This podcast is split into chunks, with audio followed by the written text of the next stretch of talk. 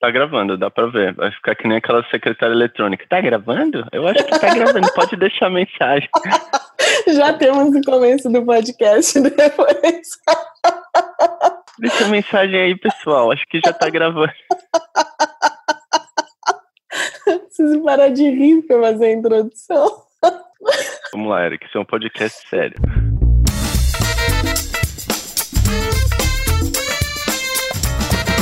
Bem-vindos ao Guarda-Roupa Móvel, um podcast sobre pegar o seu armário e a sua vida e sair pelo mundo. Aqui a gente traz histórias de pessoas que fizeram isso, seja por meio de uma mudança de país ou das viagens, aquilo que o Instagram não mostra. E hoje não mostra mesmo, porque a pessoa que eu trouxe nem rede social direito tem. eu sou a Erika Minchin, expatriada, consultora de imagem e estilo, e quem comanda esse espaço aqui 90% do tempo. Hoje eu trouxe o primeiro da família a meter o pé para fora do Brasil, meu orgulho, o detentor do controle remoto lá de casa, o que me fez desviar da Times Square por umas duas semanas para que eu pudesse ver aquele lugar pela primeira vez, nas condições certas, e talvez o responsável por eu não ter feito jornalismo ter seguido no mundo das modas e estivesse aqui hoje, mesmo que ele não se lembre disso, meu irmão Rodrigo. Ai, que bom que ele topou. O milagre. É um prazer estar aqui, Eriquinha. E para todos vocês, Erika Mint, para mim, Eriquinha. Uh, eu estou muito feliz, tenho escutado o podcast de vocês. Acho que você e o Gustavo estão fazendo algo muito legal. Histórias interessantes, todo mundo que vocês entrevistaram até agora. Hoje, acho que na data de gravação já tiveram 10 episódios e eu gostei de todos. Então, muito interessante a história das pessoas. Dá vontade de conhecer cada uma delas. Algumas você conhece, algumas eventualmente você vai acabar conhecendo, mas eu fico super feliz de saber que você tá, tá gostando do podcast. Rô, eu sei que você fez a sua listinha virginianamente. Vamos ver se a lista do meu irmão sobrevive até o final deste podcast. Rodrigo Virginiano tentou me dar um olé falando: Ah, gravo sim, manda aí as perguntas com antecedência. Aqui não tem esse Miguel. Vamos, ver se, vamos ver se eu acertei. Vamos lá. Rô, diz a coisa mais importante que quem tá ouvindo a gente agora deveria saber sobre você. Ah, acho que o mais relevante é que eu sou seu irmão. Uh, e eu tenho uma filhinha e uma esposa, mano, uh, que são as minhas parceiras de vida aqui fora do Brasil. Então, isso é importante também, a Rita e a Nina. A tinha já veio pro podcast, inclusive. Exato, adorei também, parabéns. E quem era o Rodrigo antes de sair do Brasil? Deixa eu olhar aqui a resposta 27. Não, eu acho engraçado. Um, eu saí do Brasil já faz 13 anos e era uma pessoa totalmente diferente. Eu era solteiro, morava na casa é, com a minha família, não tinha tido experiência de morar em outro lugar. E eu acho que a, a minha evolução para adulto, de verdade, se é que eu já cheguei lá, aconteceu aqui. Então, quando eu olho em, em, retrospecto, muito, muito da minha evolução foi aqui. Eu era uma pessoa totalmente diferente. Agora eu já sou pai, já, já tenho uma carreira profissional mais consolidada, eu estava no começo da minha carreira. Acho que é isso, acho que muita mudança, uma fase interessante para mudar de lugar por volta dos 20 e poucos anos. Você chegou aí com 27, né? 26, isso, fui quase fazendo 27. 13 anos. 13 aninhos. Passa rápido. É meio surreal pensar que você já vai fazer 40, mas tudo bem. Não vou não, sou o seu irmão mais novo. Aliás, eu vi lá. É verdade. Quem, o que, que foi mais difícil na sua adaptação quando você chegou aí em Nova York? Eu acho que eu subestimei as diferenças que, que seriam de mudar de lugar. Eu tinha passado um mês, uh, um ano antes de mudar, que foi a única experiência que eu tive aqui, mas era outra realidade. Eu vinha a trabalho, fiquei num hotel, fiquei no centro das coisas acontecendo, não precisei ir no mercado, lidar com burocracia. Eu subestimei um pouco. E aí, quando, quando eu fui começar, acho que na primeira semana que eu já tive que fazer a primeira burocracia de fazer o Social Security que tive que preencher um formulário e vi que meu nome não cabia, eu tinha que escolher outro nome. Não mudei de nome, só sou Rodrigo ainda, mas é, o meu sobrenome inteiro não cabia, eu tive que excluir algumas partes. Formato de data, pesos e medidas, esse, essa, esse modelo imperial até hoje não, não, é algo que eu, que eu me sinto 100% confortável. Faço conversões até hoje, sem vergonha. E é isso, eu acho que não, não saber também, não ter referência de marcas e lugares. Quando a gente cresce em algum lugar, a gente meio que sabe que se eu for naquele mercado dessa, dessa rede, eu vou encontrar esse tipo de coisa, se eu for naquele outro, eu vou encontrar outro tipo e quantidade. A minha primeira experiência, por exemplo, quando. Primeiro fim de semana, vou no supermercado, e aí tinha um perto de casa, perto, quatro quadras, quatro quadras enormes, era um Walmart. Eu estava a pé e eu tive que selecionar. Tô todo pimpão, andando com o carrinho do supermercado, pensando, vou levar várias coisas. E tive que levar papel higiênico, um litro, três litros de leite e uma caixa enorme de cereal só. E não dava, não cabia, porque eu não sabia que o lugar era um lugar de coisas enormes. Então, essas, essas diferenças fazem. São pequenas diferenças que você demora um pouco para se acostumar. Esse, esse drama do sobrenome eu também passo. A nossa mãe fez questão de, entre todos os primos, do lado do nosso pai adotar um pedaço do sobrenome que mais ninguém tem. E é sempre esse pedaço que gera o caos em todos os formulários possíveis. O seu nome ainda é maior que o meu, né? Rodrigo tem mais letras. É, pois é, eu tive que abandonar. É engraçado, porque eu tenho três sobrenomes. Em diferentes pontos da vida eu usei diferentes. Então, o Minchin, que é o que você mais usa, eu usei até acho que o chegar no ensino médio. Depois, quando eu vi que as pessoas não pronunciavam, não pronunciavam direito e não tinha podcast para reforçar como fala isso certo, eu troquei. Eu comecei a usar Santiago e até hoje é o que eu uso. Então, as pessoas me conhecem como Rodrigo Santiago. Uh, mas, como você comentou antes, quando alguém vê o podcast, fala: Eu tenho certeza que aquela pessoa é sua irmã. E aí depois vai. Quando, nos seus vídeos do YouTube que você postava, tem gente que eu conheço que chegou a eles por outros caminhos e, ah, acho que é sua irmã. Falei, é verdade. que engraçado, eu não sabia disso. É. Mas eu lembro várias, várias vezes andando nos shoppings, ou sei lá, ano novo na praia, alguém, ah, irmã do Santiago, irmã do Santiago. Mas eu não sei nem de onde veio essa voz, meu Deus. Não reconheço nenhuma face aqui. É verdade. Isso acontecia frequente em Santos. E aí vinham pessoas me falar. O, lembro o Caio, uma vez, um meu amigo. Cara, conheci sua irmã. Eu vi ela no centro de Santos. Ela estava passeando. Eu tenho certeza que era ela. Ele nunca tinha te conhecido ainda. Então poupava ter que ficar apresentando, né? Porque uma hora ou outra ia esbarrar e ia conhecer. Parece aqueles filmes, onde o mesmo ator que faz o irmão e a irmã. Se um dia vocês estiverem por Nova York ou algum lugar deste mundo, esbarrar no meu irmão, você pode ter certeza que é ele.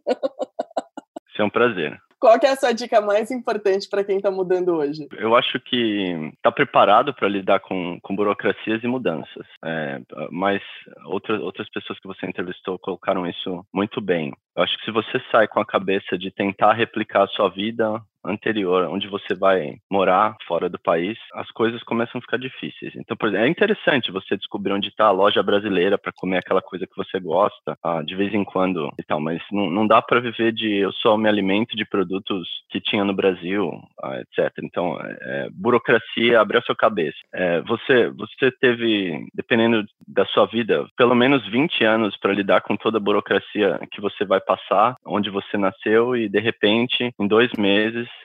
uma enxurrada de, de coisas que você nem sabia, e formatos de documento, às vezes tem que traduzir documento. Então, venha com a cabeça aberta e tenta fazer isso com calma. Acho que é a melhor, melhor maneira de aproveitar a mudança. Esse negócio do documento é engraçado, porque eu não sei se isso acontece aí, mas aqui várias vezes a gente se deparou com umas coisas que, tá, você nasceu no Brasil, você tem um documento desde sempre. Então você não precisa de outro documento para tirar esse. Mas aqui era assim, até postei um negócio outro dia, postei um print nos stories do GRM de uma mensagem que eu tava mandando para uma amiga e um monte de gente respondeu falando que era isso mesmo, que, tipo, imigrar é precisar de um documento que precisa de outro documento, e aí você perdeu algum tempo procurando pela gambiarra que vai destravar um dos dois para que você consiga tirar o outro.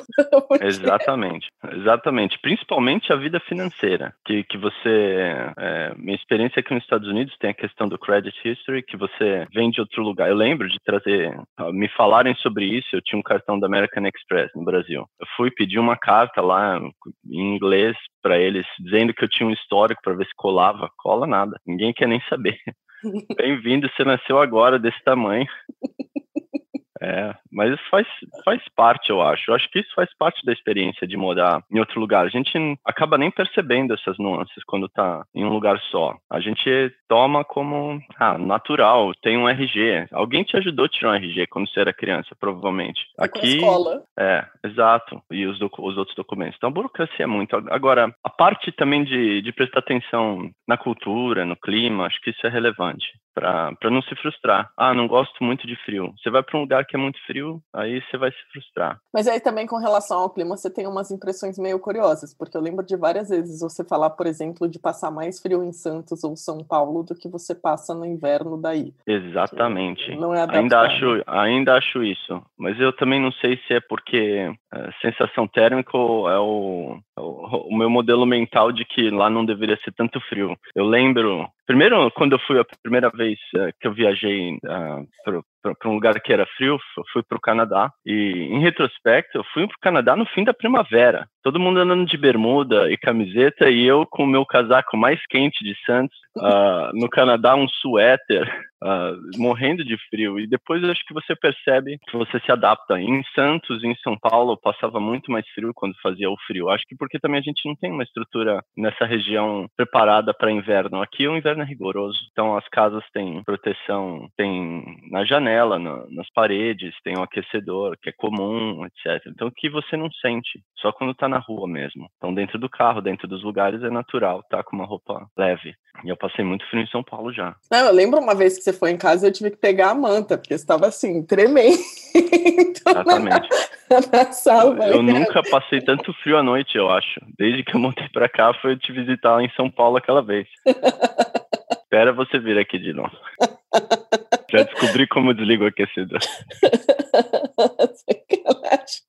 o meu irmão e as Friends. Meu irmão tem uma, uma clássica Preciso contar nesse podcast.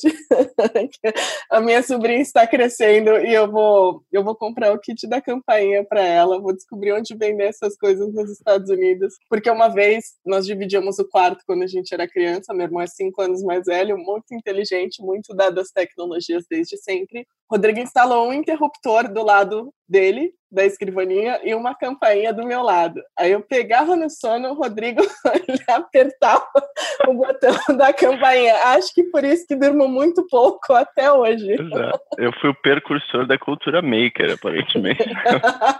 Essa era muito divertida. Né? Obrigado por, por me proporcionar esses experimentos. Aprendi vai, bastante. Vai ter volta, porque hoje eu não preciso só comprar o kit para mim, não posso mandar um vídeo do YouTube para ela. É verdade, ela Isso vai é aprontar. muito mais fácil. Com certeza. Ô, Rô, o que, que essa mudança te trouxe de aprendizado? Eu acho, acho que você começa a valorizar diferentes coisas. Quando eu me mudei, foi uma questão orgânica de vai, fica um ano, só tinha duas malas com roupa e tal, então não levei a maioria das minhas coisas, depois eu tive que rever isso. E aí você começa a prestar atenção que algumas coisas coisas não fazem falta, outras fazem. As pessoas fazem falta. Às vezes a cultura do lugar e como as pessoas interagem. Então acho que valorizar, dar valor para coisas diferentes, eu acho. Coisas que a gente, quando está no lugar que a gente nasceu, envolto dos amigos e, e família e tudo mais, você nem para para pensar muito. Quando você está distante é que você pensa, pô, seria tão legal nesse momento ter aquela pessoa que, que ficou ah, no Brasil, aqui perto, ia se divertir e tal, e não é tão frequente. Então acho que isso é uma das coisas que, que eu aprendi com a mudança. Prestar mais atenção no tempo, quando a gente está com os outros vai demorar para ter outra oportunidade daquela, etc. É, isso é engraçado. Eu, depois que eu mudei para cá, eu passei a pensar muito nessa questão da qualidade do tempo, não tanto da qualidade, da quantidade. Porque tem um monte de gente que fala, ah, não, eu sinto muita falta, eu queria passar um monte de tempo, não sei o quê, mas se você vai passar muito, muito tempo com aquelas pessoas e vai conviver, você não vai valorizar da mesma forma. Então, eu acho que nesse aspecto a mudança contribui, porque aí o tempo que você vai passar é isso que você falou, você vai valorizar muito mais. Então, é uma coisa que eu acho legal também, me fez olhar diferente, gostei. Você não tem redes sociais, então você não posta sobre a sua vida, seu contato é sempre assim, ah, manda e-mail, manda uma mensagem no WhatsApp. Meu irmão demorou tanto para instalar o WhatsApp, já começa daí em ver. Não imagina que o menino é das tecnologias, mas não é das mídias sociais. Então, Exato. o que, que é isso? Depois você me envia esse link desse negócio de rede social. Então eu não sei se isso aumenta a mente criativa das pessoas ou se diminui. Você tem alguma história sobre a mente criativa? Ah, tem, tem dos dois lados. Tem de pessoas que ficaram no Brasil, que veem notícias de qualquer coisa que acontece nos Estados Unidos. Eu tô do lado, eu tô, tô em Nova York. E acontece algo, sei lá, um, uma tempestade na Flórida, que é extremo sul. Tá tudo bem aí, Flan? Tá. É, eu não fui pra Flórida. Então, por um lado, é muito gostoso é, que as pessoas lembrem de você para ver que tá tudo bem. Por outro, o senso de, de que as coisas são longe é interessante. É que nem quando eu me preocupar em Santos que com a situação da fronteira no, no norte do Brasil, tá tudo bem aí? Imagino que sim. Ah, e ao contrário, principalmente, teve um colega uma vez, acho que isso foi a coisa do mais, mais bizarra que eu já vi. Já estava acostumado com, com coisas que, eu, que as pessoas falavam. Tem gente que não sabe quão grande é São Paulo, que é uma das maiores cidades que a gente tem na, na América Latina, etc. Agora, eu lembro um colega de trabalho, há alguns anos,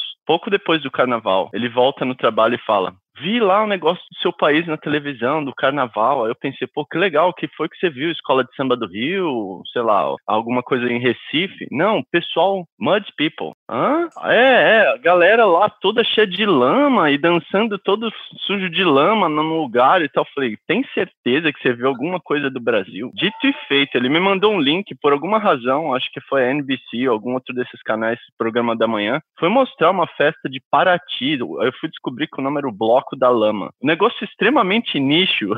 e o cara de tudo que ele tinha para relacionar com o que as pessoas faziam no carnaval, na cabeça dele era: a galera se pinta de lama e fica lá. Parecia um clipe do Nação Zumbi, pra quem lembra disso. É, bizarro. Essa associação do carnaval é, é complicada. Não, qualquer, não é? Qualquer coisa que você vai pensar, o cara vai falar da escola de samba do Rio e as festas. É realmente impressionante o que a gente faz, mas isso foi me chamou atenção. As pessoas são criativas. Eu, eu acho que a maior mente criativa era a avó, que todo santo dia, quando ela rezava, ela falava, ah, eu estou rezando para o seu irmão voltar para o Brasil. Falava, avó, o Rodrigo foi, ele tá bem, ele tá feliz, não precisa rezar para ele voltar. É, para de ficar gorando. Não, muito saudade da avó. Ela tinha um ótimo coração, ela fazia por bem. É bonitinha, um... mas era engraçado. A avó são dois trabalhos. Você reza para ele voltar. Vou... Ó, tá aqui a listinha do que eu queria que a senhora rezasse. Por favor, ajuda com. E ela tinha uma reza forte. a figura do Nadalha. Ah, muita saudade. Como que você lida com a mente criativa das pessoas? Como que foi a sua reação pro cara do Mud People? Eu acho que sendo de Santos e tendo acostumado, trabalhando em São Paulo com as pessoas falando todo mês, fui lá na sua cidade, fui lá no Boqueirão, ah, ali pertinho do Canal 4? Não, não, na Praia Grande. Então, amigo, é outra cidade não é o mesmo lugar. Então acho que isso vai vai criando resistência em lidar com as pessoas quando elas se confundem. Ah, eu, tenho, eu tento levar no bom humor, ou educo a pessoa, falo, cara, isso é extremamente nicho, ninguém faz isso, eu nunca fiz isso, eu nunca vi isso. Ah, então, ou o que, o que a mídia mostra numa chamadinha de enquanto isso no resto do mundo está acontecendo lá, às vezes a pessoa só viu aquela, aquela mensagem no último mês sobre o país e acha que é isso. Então acho que tem que levar no bom humor. Eu, eu sou uma pessoa muito séria, então isso acaba sendo fácil. Inclusive, já fica a pergunta: você que está escutando esse podcast, vai lá no Instagram do Guarda roupa móvel e comenta se você já foi no bloco da lama. Verdade. Como que é isso aí que você falou? Insta o quê? Deixa eu anotar. Eu nunca ouvi falar disso, mas eu também era aquela pessoa que em carnaval gostava de ver desfiles de escola de samba pela TV e maratonar coisas. Mas é engraçado isso porque a vida uh, traz mudanças. Especificamente, a, a, a nossa filha tem quatro anos e no ano passado a gente quis proporcionar essa experiência para ela, esse ano igual, de bloquinho de carnaval. Isso era algo muito interessante. Eu não tenho uh, particularmente nenhum apreço por lugares lotados, então acho, não sei se eu estou ficando velho ou se é, é, isso mesmo, mas não gosto muito de muvuca. Mas bloquinho de carnaval é uma coisa que é, é tão, tão interessante que tenho boas lembranças de quando era criança e a bandinha, confete, serpentina, criançada se fantasiando. Esse, esse tipo de cultura e, e lembrança a gente quer propiciar. Então a gente está levando ela pela segunda vez para aproveitar o bloquinho de carnaval. Sempre rende fotos bonitinhas. Gosto. É. Figura. Bom, como fazer amigos e influenciar pessoas quando você não está no seu país ou cidade de origem? Putz, meu, se alguém descobrir, eu já escutei 10 episódios aqui para pegar algumas dicas, isso não é fácil. Quando eu vim para cá, era para ficar um ano. E eu vim sozinho. A Rita ficou no Brasil, depois ela veio, ficou um tempo e voltou. Mas a gente, meu primeiro mês principalmente, os primeiros três meses eu sabia que eu ia estar aqui sozinho. Eu morava num prédio que tinha uma academia e tal. E eu, a academia também era um desconhecido. Eu não, nunca fui muito. Agora acho que já mudei em, em relação a isso, mas é, eu me forcei a fazer coisas que eu não, normalmente não faria, porque eu falei, se eu, não, se eu continuar aqui em casa, não vai rolar. Então, se expor. E cara de pau. Acho que você tem que falar com as pessoas e sair um pouquinho da zona de conforto. E, e, eu acabei conhecendo algumas pessoas brasileiras no prédio. E isso foi um pouco da zona de conforto ainda, que eu fui, falei, vou me expor aqui, vou lá fazer, vou, vou frequentar a academia para, claro, por conta da saúde, mas também aqui as pessoas do prédio eu noto que é um lugar populoso. Vou, quem sabe eu não consigo fazer alguma amizade aqui, né? As pessoas parecem divertidas. E eu conheci realmente algumas pessoas interessantes ali. Eram brasileiros, americano muito difícil. Eu estava pensando nisso ouvindo os outros episódios. Eu não sei também se se, eu acho isso porque eu não tive a experiência de fazer amigos adultos no Brasil. Eu saí com 26 anos do Brasil. E naquela época era muito ainda pessoal que você conheceu do colégio, alguém que, que era da sua cidade, da sua faculdade. Então o ciclo meio se forma naturalmente, as pessoas que você vai selecionando. Quando você vai para um lugar e não conhece absolutamente ninguém, aí começa a ficar complicado. Então você começa a ser mais aberto e, e fazer isso mais conscientemente de conhecer as pessoas. Tem coisas boas e ruins você conhece pessoas que depois você percebe, nossa, aquela pessoa não tem nada a ver, não tem interesses comuns e tal. E outras muito interessantes, que você achava que, ah, aquela pessoa tem uma cara de mal-humorada, não tem um, também não tem um, nada em comum, mas você percebe, pô, que interessante essa pessoa, aprende algo da pessoa, descobre alguma coisa diferente. Então ainda não, se alguém tiver alguma dica, pode mandar rede social pelo já notei, parece que ajuda. uh, isso eu nunca fui de fazer desde que eu mudei para cá, então. Tem o post lá no guarda-roupa móvel, hein? Tem um apanhado de coisas. Verdade. Toda a minha, toda a minha estratégia. É, a sua estratégia foi ninja. Mas isso é curioso, porque acho que não tem só a questão da referência. Para quem está escutando, Santos, e não, não conhece Santos, não viveu lá, é uma cidade de 400 mil habitantes. Para os padrões de Portugal, é uma cidade enorme. Acho que é a segunda maior cidade daqui tem isso, né? É, Gustavo está aqui do meu lado, balançando a cabeça, falando que sim. Mas, de alguma forma, todo mundo conhece todo mundo. Se você está numa determinada faixa etária, e principalmente se você estudou entre, sei lá, meia dúzia de escolas em algum momento da sua vida, você conhece todas as pessoas. É bizarro. Aliás, até a gente tinha uma piada com a minha avó que é, você fala um sobrenome para ela, ela te fala a árvore genealógica inteira Exatamente. daquela família. É, é, é por sobrenome, por estar tá no mesmo ambiente. É bem, é bem mais fácil. Acho que essa, esse negócio de perder as referências ou de ter que reconstruir referências é curioso. É, eu acho que também, por outro lado, você tem que ter um, uma abordagem mais aberta no, no, sentido de algumas amizades não vão não vão virar amizades. Vão ser pessoas que você vai sei lá pode até ir em algum ambiente comum e vamos num bar sai com, com um grupo para ir no restaurante e não desenvolve uma amizade. Amizade mesmo eu acho que é muito difícil. Eu tenho pessoas que eu fiz amizade aqui nos Estados Unidos mas a maioria acaba sendo você não consegue criar laços muito fortes e principalmente porque nessa nessa região dos Estados Unidos tem muita gente que vem por conta de trabalho de empresa uh, ou é transitório tá aqui é dos Estados Unidos e veio para Nova York porque se formou e quer procurar um, um trabalho no, no ramo e aqui vai ter mais emprego naquela naquela área ou vem de outro país e para. Aqui muda em, em, seguida? Então também tem um pouco de frustração nesse sentido. Você às vezes conhece pessoas muito interessantes e três anos depois dois anos depois muda de cidade ou vai para outro estado volta para o Brasil se for brasileiro. Então acho que tem que ser um pouco flexível e setar expectativas de olha, pode não virar uma amizade isso, tudo bem, não tem problema. Mas essa foi uma coisa que eu parei para pensar bastante aqui, porque nesses quase dois anos que a gente está aqui em Portugal, a gente viu muita gente ir para o Brasil, inclusive tem um casal que foi para o Brasil e agora voltou de novo. Teve gente que mudou para outros lugares da Europa ou que mudou para outros países, porque nesse boom de Portugal algumas pessoas chegaram aqui e viram que não era exatamente o que elas estavam buscando e ou voltaram ou foram, enfim, para outros lugares. E aí a gente teve essa, essa coisa. Então eu penso muito sobre como que a gente se relaciona com as nossas amizades e quais são as expectativas. Porque quando você é mais novo, você não tem muitos filtros. É do tipo, ah, você vai para a escola, ou, ou, você vai para o inglês. Tipo, não tem muita questão dos valores e das coisas em comum. Não é, tem. Tipo, não, na verdade, na verdade filtro, tem né? uma coisa em comum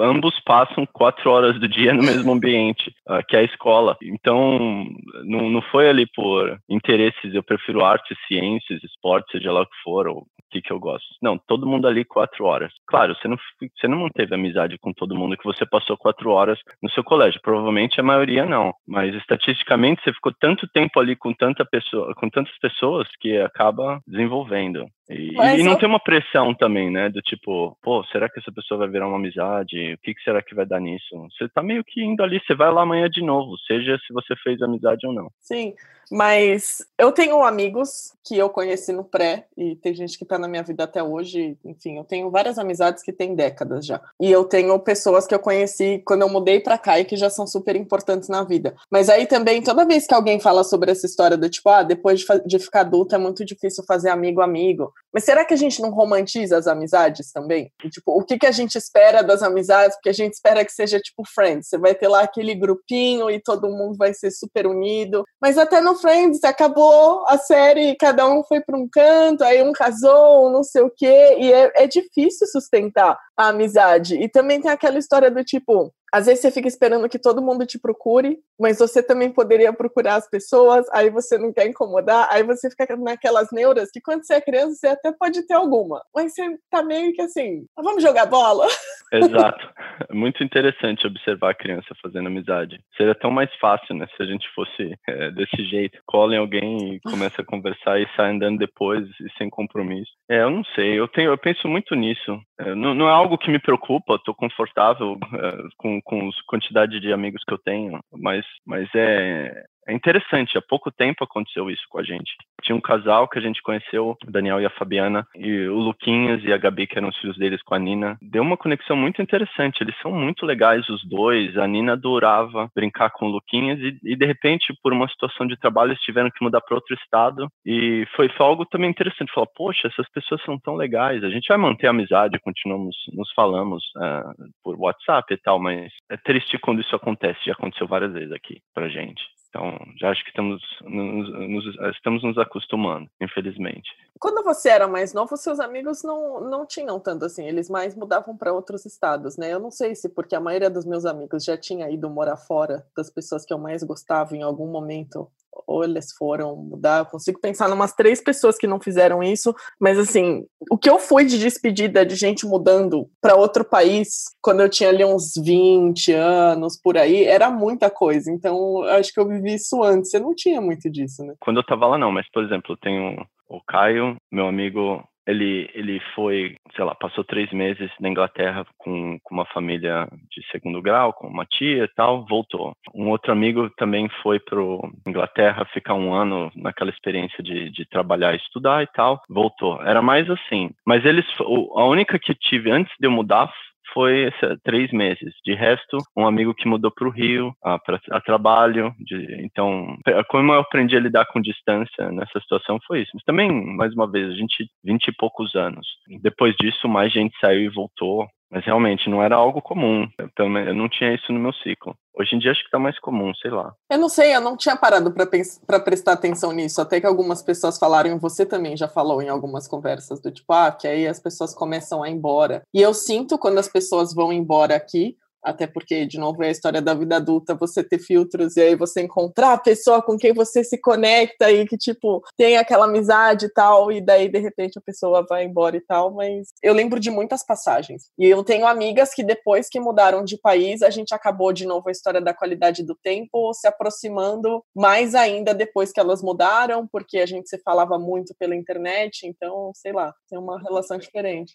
Tem, tem uma diferença também no, no, no estilo de, de amizade. As amizades que, que, que eu ainda considero fortes que, que eu tenho no Brasil, o tipo de, de, de tempo que eu gosto de passar é um tipo leve, como se eu estivesse morando lá. E não, quando, quando eu tô com aquele grupo, é como se eu nunca tivesse saído de lá. E a gente mal fala, claro, eu pergunto deles, eles perguntam de mim, falam um pouco da vida, mas se eu passar cinco horas fazendo alguma coisa com eles, na primeira meia hora a gente tá falando isso, nas quatro horas e meia tá falando de bobagem. Então essa leveza de não ter que se preocupar e tal, ser, um tá falando com o outro, conversas paralelas, de repente todo mundo junto e, e muito sem, sem estrutura, eu gosto disso. E acho que quando você tem amizades que você estabelece depois, principalmente quando essas amizades que eu tenho são coisas mais. Eu me encontro com os meus amigos, às vezes a Rita vai, de vez em nunca a Nina vai, principalmente por conta das agendas quando a gente vai para o Brasil. Mas agora, se você tem filhos, muda o jeito, a dinâmica. Então você tem que fazer um programa que é, que é possível o outro casal que tiver filhos ou não ter isso em mente. Olha, isso aqui vai expirar em duas horas, que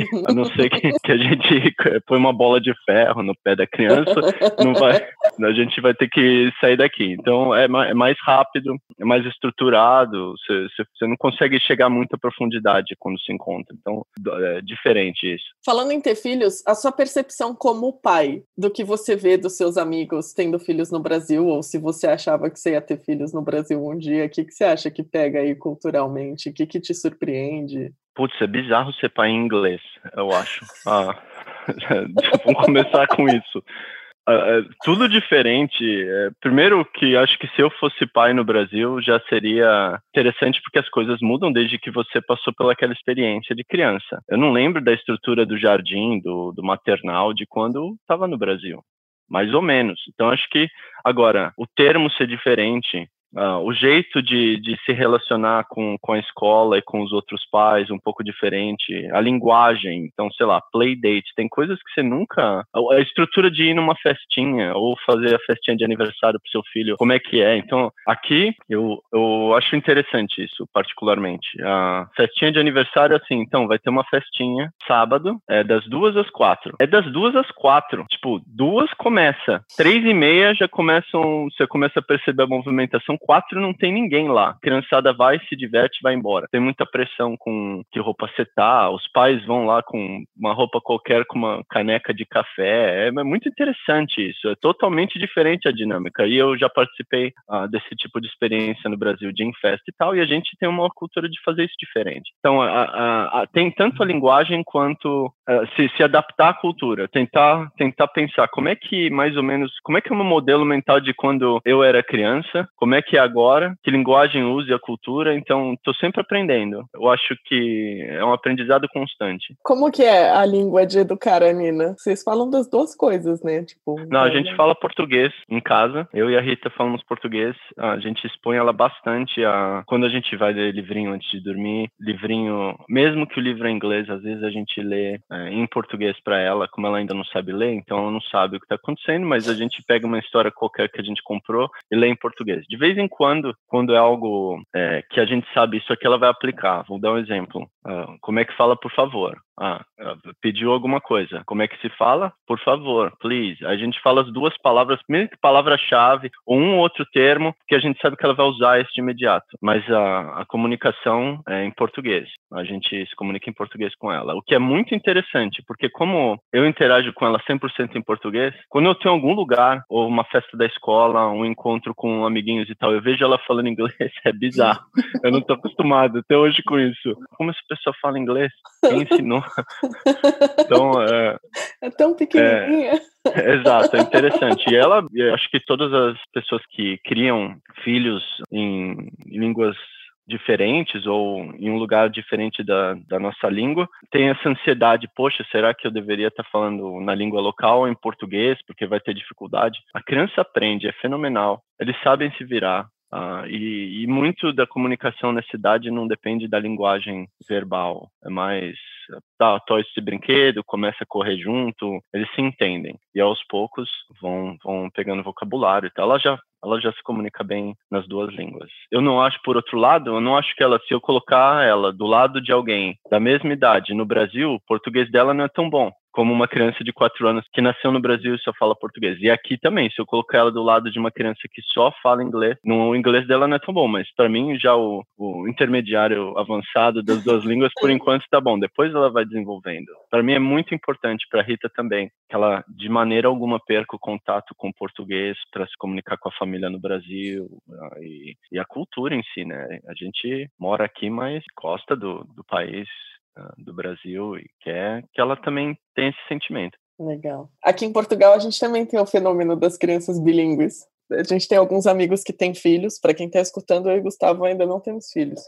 Mas a gente tem vários amigos que têm. E direto alguém fala: Meu, fui na festa da escola da criança e descobri que ela falava outro idioma. Tipo, aí ela começa a falar no sotaque de Portugal. e ligue, desligue, canta a música, você fala, meu Deus! É, é, isso é muito interessante. É muito estranho. Outro dia, inclusive, o Netflix se você coloca o idioma português, ele, ele começa a expor os desenhos que tem a versão dublada em português em português. Não só, não só o texto que está na tela descrevendo a, a interface e os episódios, mas o conteúdo, o áudio, inclusive. E outro dia a gente estava pondo isso e ela começou a escutar, ela começou a assistir um desenho e de repente, todo lado dela fazendo outra coisa, lendo um livro. Tem alguma coisa estranha tá em português, mas tá estranho. E aí eu percebi, o desenho estava em português de Portugal e ela não se ligou, ela continua assistindo, adora ver aquele desenho, nunca teve exposição a português de Portugal. Então, é interessante a capacidade de absorção, independente do, do não precisa ser 100%, é mais o contexto, as linhas gerais. É uma miúda muito esperta, minha sobrinha. Uma miúda. Obrigado pela escolha da palavra. Eu sei que tem outras que são menos apropriadas para o podcast antes das 11 da noite. a Rita mandou a foto que estava no mercado, que tem uma série aqui dos putos, não sei o que lá, que eles falam que as crianças são. Exato. Essa entrevista ia acabar agora. Rô, com a experiência que você tem hoje morando fora do país, o que, que você colocaria na sua mala que você não colocou lá em 2007, né, que você mudou para aí, e que você acha que todo mundo que está mudando pode precisar? Tipo, o que, que você acha que seria bom você ter trazido ou sabido antes? Minha mudança foi orgânica, como eu falei. Eu trouxe, eu vim preparado para ficar um ano e depois estou aqui há 13, mas então eu trouxe mala de roupa, duas e deu. Se eu fosse fazer isso hoje, eu acho que eu, eu traria mais algumas coisas sabendo, se eu soubesse que eu ia ficar tanto tempo, eu ia trazer algo, algo, coisas pessoais. Ah, um álbum de foto, alguma coisa que te traz uma lembrança boa. Eu não trouxe nada disso. Depois eu tive que ir buscar. E muito tempo depois, o que foi uma experiência interessante passar por isso, eu tive que rever tudo que eu deixei para trás e selecionar, reduzir e trazer. Então, objetos pessoais que te trazem lembranças. Relaxa com, com roupa. Principalmente se você for viajar de Santos para um lugar que faz frio, seu casaco não vai ser o suficiente. Mas o calor de Nova York, pelo amor de Deus, já combinamos não, é que verdade. nunca mais vou repetir essa experiência. Aqui é, é bem acentuado tanto o inverno quanto o verão. Mas não se preocupa muito com roupa. Traz o que você, que você gosta uh, e provavelmente para os extremos, tanto extremo de calor ou de frio, você vai precisar uh, rever o que você trouxe ou comprar. Ou, uh, não, não, não, não, se preocupe muito com isso. Rodrigo depondo contra o guarda-roupa móvel, meu. Tá falando para a pessoa mudar, não se preocupar com roupa. Não foi isso que eu quis dizer. eu quis dizer Olha que eu vou editar essa não, parte. Eu preciso vender tudo. Você quer que eu vá visitar minha sobrinha, caralho?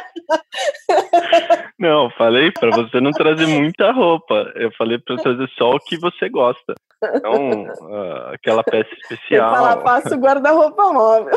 Faço o guarda-roupa móvel. Eu teria feito se eu fosse fazer isso hoje.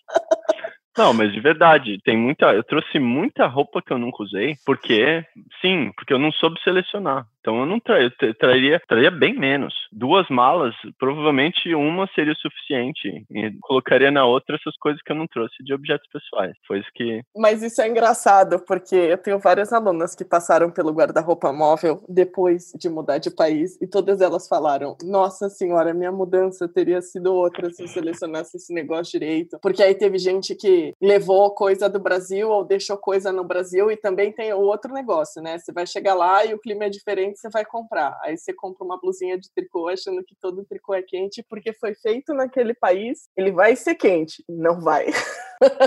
eu tenho que saber comprar o negócio.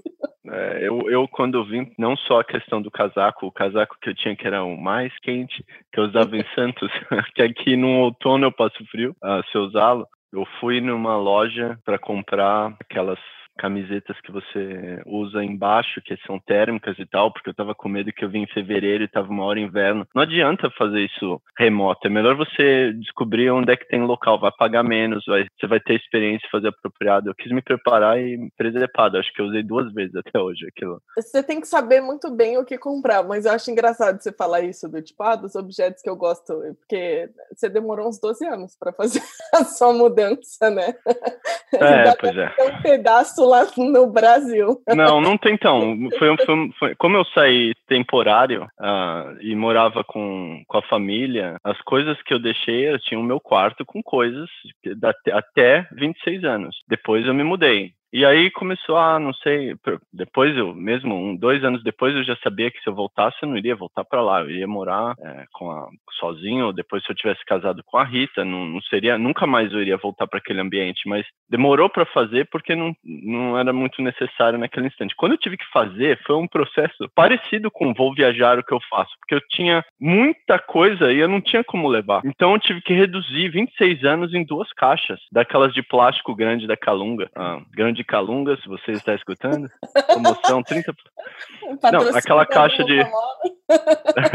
Aquelas caixas. Então, assim, isso aqui preciso mesmo. Preciso de várias coisas desse, desse tipo para ter aquela lembrança ou uma necessária, sabe? Preciso de tudo isso. Livros, Livros eu consigo depois ter acesso, vou pegar só aqueles que são representativos, o resto eu ir para uma biblioteca. Ah, e depois, se eu precisar, eu vou na biblioteca daqui, eu acho online, e, principalmente livro técnico, que não fazia mais nem sentido. Mas é difícil fazer um, um, filtro da vida em coisas que você conseguiria levar. E eu não trouxe aquelas duas caixas, estão lá ainda com uma pessoa da família, espero um dia trazer, porque eu quero aquelas coisas. Eu, eu lembro o que eu pus naquelas duas caixas, e me, me dá alegria de pensar o que tem ali, quando eu ver, as lembranças que me trazem. O meu irmão tem a melhor dica de desapego para mudança de todas do guarda-roupa móvel que ele não falou ainda. Você chega na sua irmã mais nova e aí você fala: Ô, oh, você não quer ficar com esse negócio aqui? É tão legal, guarda esse negócio. Melhor coisa, exato. Se você tiver um irmão mais novo, faça isso que você não precisa decidir. Você posterga a sua decisão.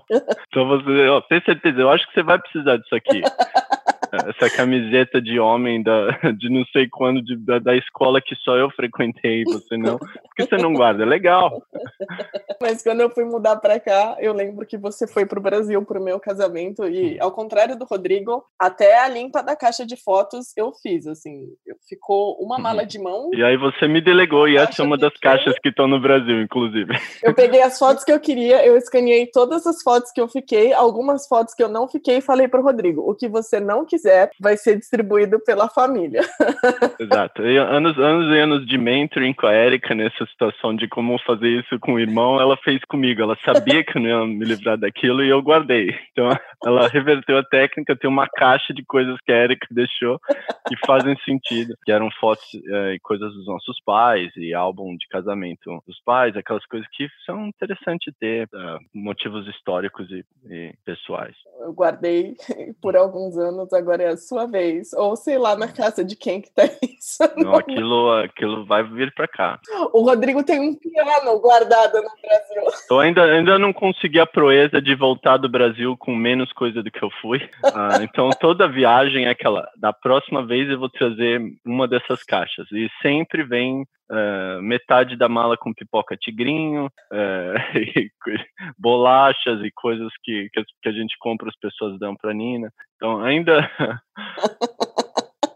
ainda consigo.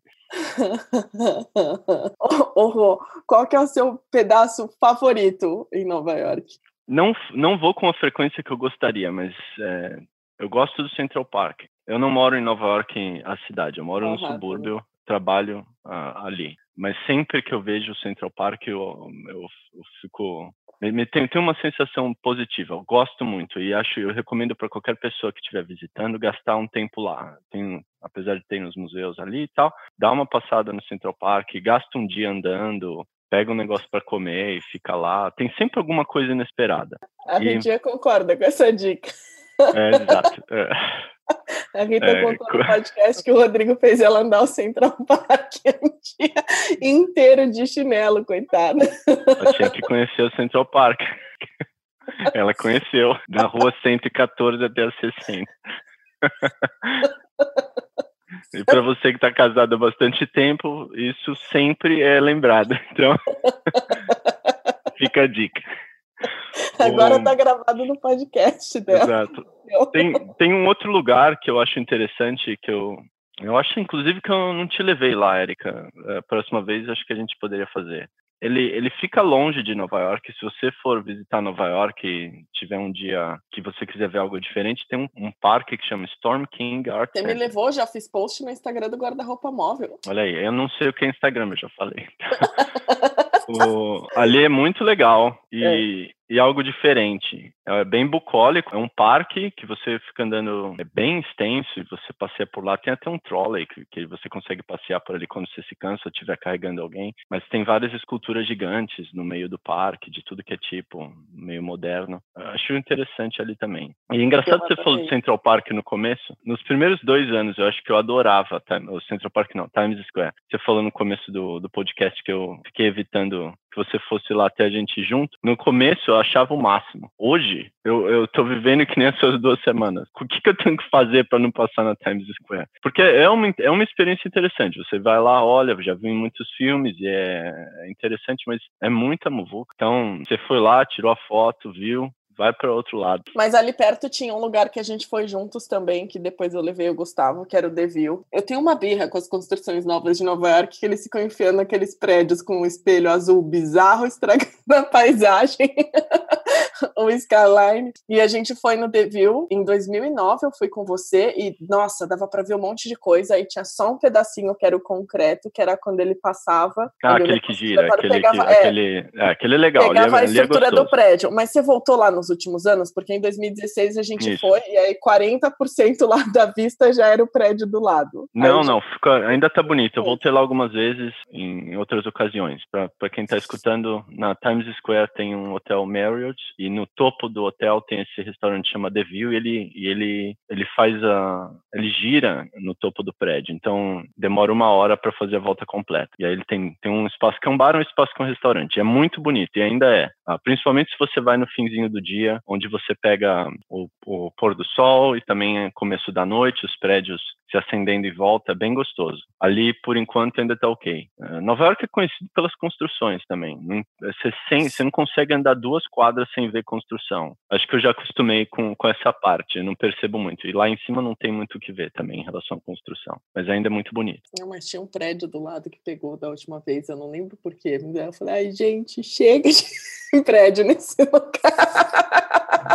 Highline também é bem legal, uh, bem conhecido. Highline Andar é no Highline você vê várias, uh, várias coisas interessantes e quando você desce ali na área do Chelsea Market, perto do Sorro, tem bastante coisa interessante para andar ali. Eu gosto de fazer isso. Quando eu, se, eu, se eu for para Manhattan, eu não gosto. Normalmente a gente vai com um objetivo, vamos nesse restaurante almoçar ou vamos ver esse, essa, vamos fazer essa atividade nesse museu, mas sempre acaba com, tá bom, então agora vamos dar uma volta aleatória aqui por essas ruas para chegar onde a gente para chegar na estação de trem alguma coisa do tipo e eu gosto muito de fazer esse tipo de programa de ficar andando e descobrindo. Que eu acho que é uma das coisas mais legais que Nova York tem na verdade é o tipo de passeio que eu gosto de fazer em todo lugar. Sabe um lugar também que foi uma dica que você me deu que eu acho fantástica para quem tem curiosidade de entender a história da cidade é o museu da cidade de Nova York né? Que tem aquele documentário que conta a história. Achei é, tem, muito legal.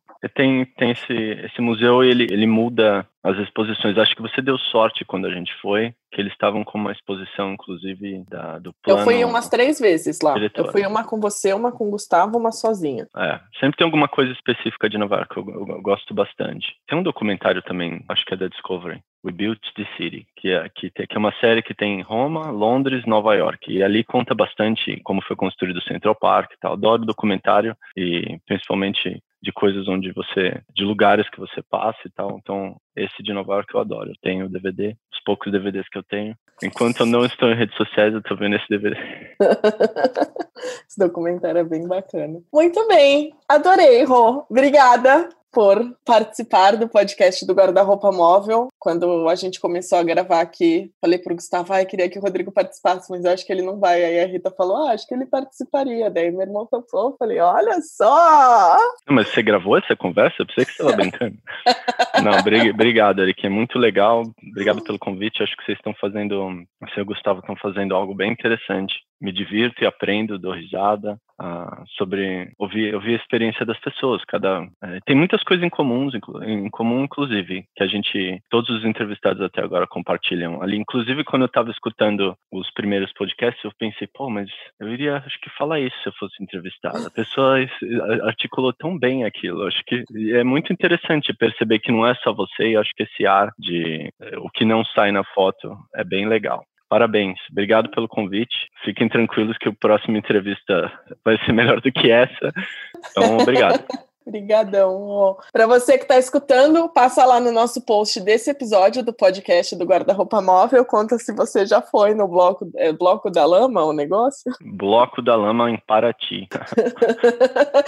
tá, se, você... se, você... foi, por favor, que eu acho que acho que umas 15 pessoas foram, só para que ele Conte a sua experiência pra gente. Rodrigo não vai ver, porque ele não tem Instagram, mas depois eu printo e mando para ele. A mim, me manda, imprime e me manda por carta, por favor. Eu vou te mandar um fax. É, eu trabalho com tecnologia, mas eu sou meio Amish em casa. E para você que está escutando, eu vejo você no próximo episódio do Guarda-Roupa Móvel. Um beijo!